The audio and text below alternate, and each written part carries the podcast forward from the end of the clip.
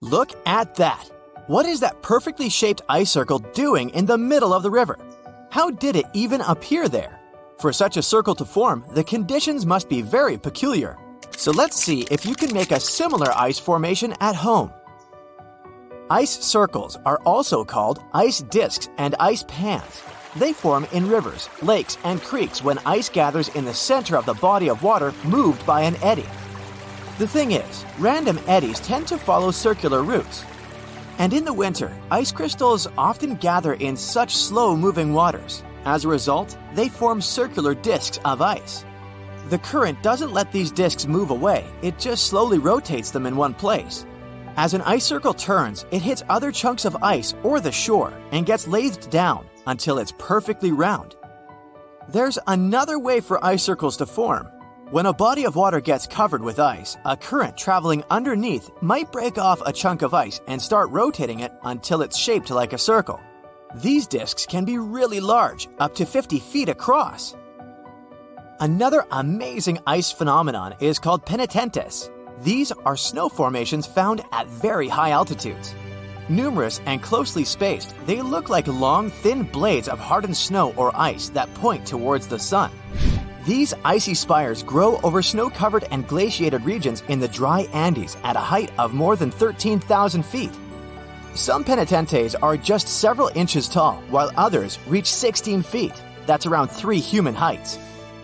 Such jagged structures form due to the process called sublimation. It's a bit similar to melting, but in this case, the sun turns the snow directly into vapor without melting it first. In other words, the ice skips the liquid stage and goes from its solid form to gas. Curved areas of the surface heat up and sublimate faster than others, forming dents. That's how penitentes get formed, and that's why they lean in the direction of the sun's rays. Now, this is called rabbit ice, and isn't it cute? This phenomenon has other names too ice flowers, ice wool, ice ribbon. Pick whatever you like. I'll stick to rabbit ice. It forms when the air has cooled down to freezing temperatures, but the ground hasn't frozen yet. Sap in the plant stems expands while freezing, and it causes cracks along the stem. What happens next is water gets drawn out through these cracks. It freezes once it comes in contact with the air. This process forms super thin layers of ice, creating something that resembles ribbons or petals of ice. The same phenomenon happens with woody plants, but in this case, the ice is even thinner, more hair like. These ice formations are incredibly delicate, so if you want to see rabbit ice, look for it in the early morning in shaded areas. You can find frost flowers floating on the surface of a newly frozen lake or sea.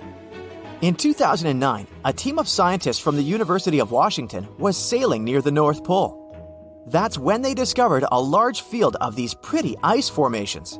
But the best thing was that when they melted a few of these blossoms, they noticed that the water contained an unusually large number of bacteria. But how do these amazing ice formations appear? The air must be extremely cold, colder than the surface of the ocean, and very dry. When the air is so different from the ocean, its dryness pulls some moisture out of the water. The air gets humid, but just for a while.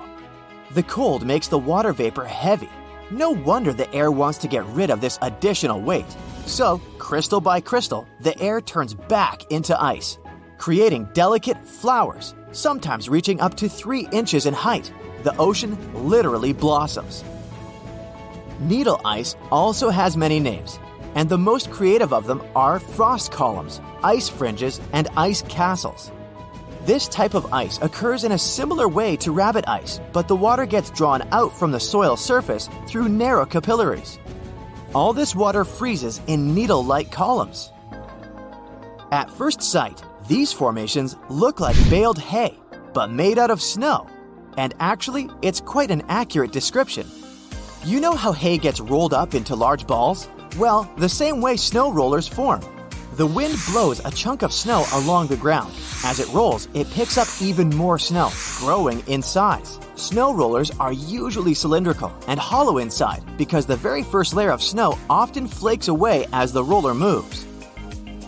These snow formations can get up to 2 feet in diameter. They occur when the temperatures are near melting and there is a fresh layer of fluffy snow on the ground. Oh, and it shouldn't stick to the surface it lies on. Don't forget about the wind either. It should be strong enough to make the roller, well, roll, but not too strong to break it apart. These conditions sound rather precise. That's why snow rollers are so rare. But it's not only ice that creates amazingly beautiful things. Fire can do it too. Look at Pele's hair. These thin threads may look golden and pretty, but they're very dangerous to pick up. The wind sometimes catches small droplets of lava coming from active volcanoes. These droplets get carried miles away from the vent and are stretched into super thin glass wires, also called hair lava. Some strands can be as long as 6 feet. Have you warmed up yet? Then it's time to cool down again. On March 19, 2018, the inhabitants of Alabama had to run for their lives not to be hit by huge chunks of ice falling from the sky. It was the infamous hailstorm of Alabama, which caused millions of dollars worth of damage. After the hailstorm, it looked as if the place had been thoroughly trashed by savages broken shop windows, smashed car windshields, broken billboards, and holes in roofs. But what made researchers really excited was a hailstone found near the town of Cullman, Alabama. This softball sized monster was more than 5 inches across and thus set a new state record. Now, look at these pretty bubbles. They're pockets of highly flammable and combustible methane gas. Trapped underwater, this gas forms psychedelic landscapes and stunning patterns. Typical for northern latitude lakes, such as Lake Abraham in Alberta, Canada, these bubbles appear when animal remains, leaves, and plants fall into the water and get consumed by bacteria. These bacteria later excrete methane gas. But don't fall for the beauty of this phenomenon. When spring comes, the ice melts and the methane bubbles start to fizz and pop in a most amazing fashion. But if you happen to light a fire in the area, everything may go boom Imagine surfing a perfect wave when it suddenly freezes.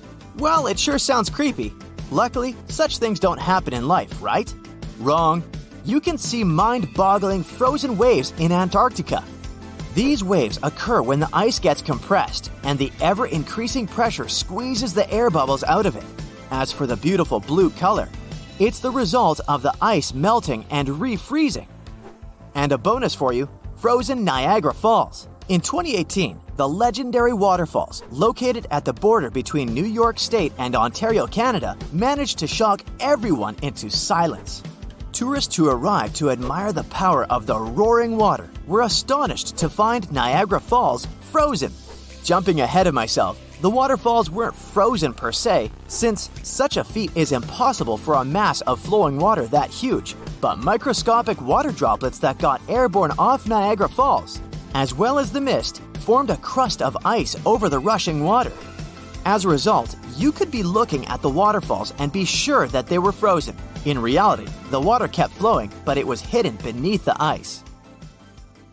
That's it for today. So, hey, if you pacified your curiosity, then give the video a like and share it with your friends. Or if you want more, just click on these videos and stay on the bright side.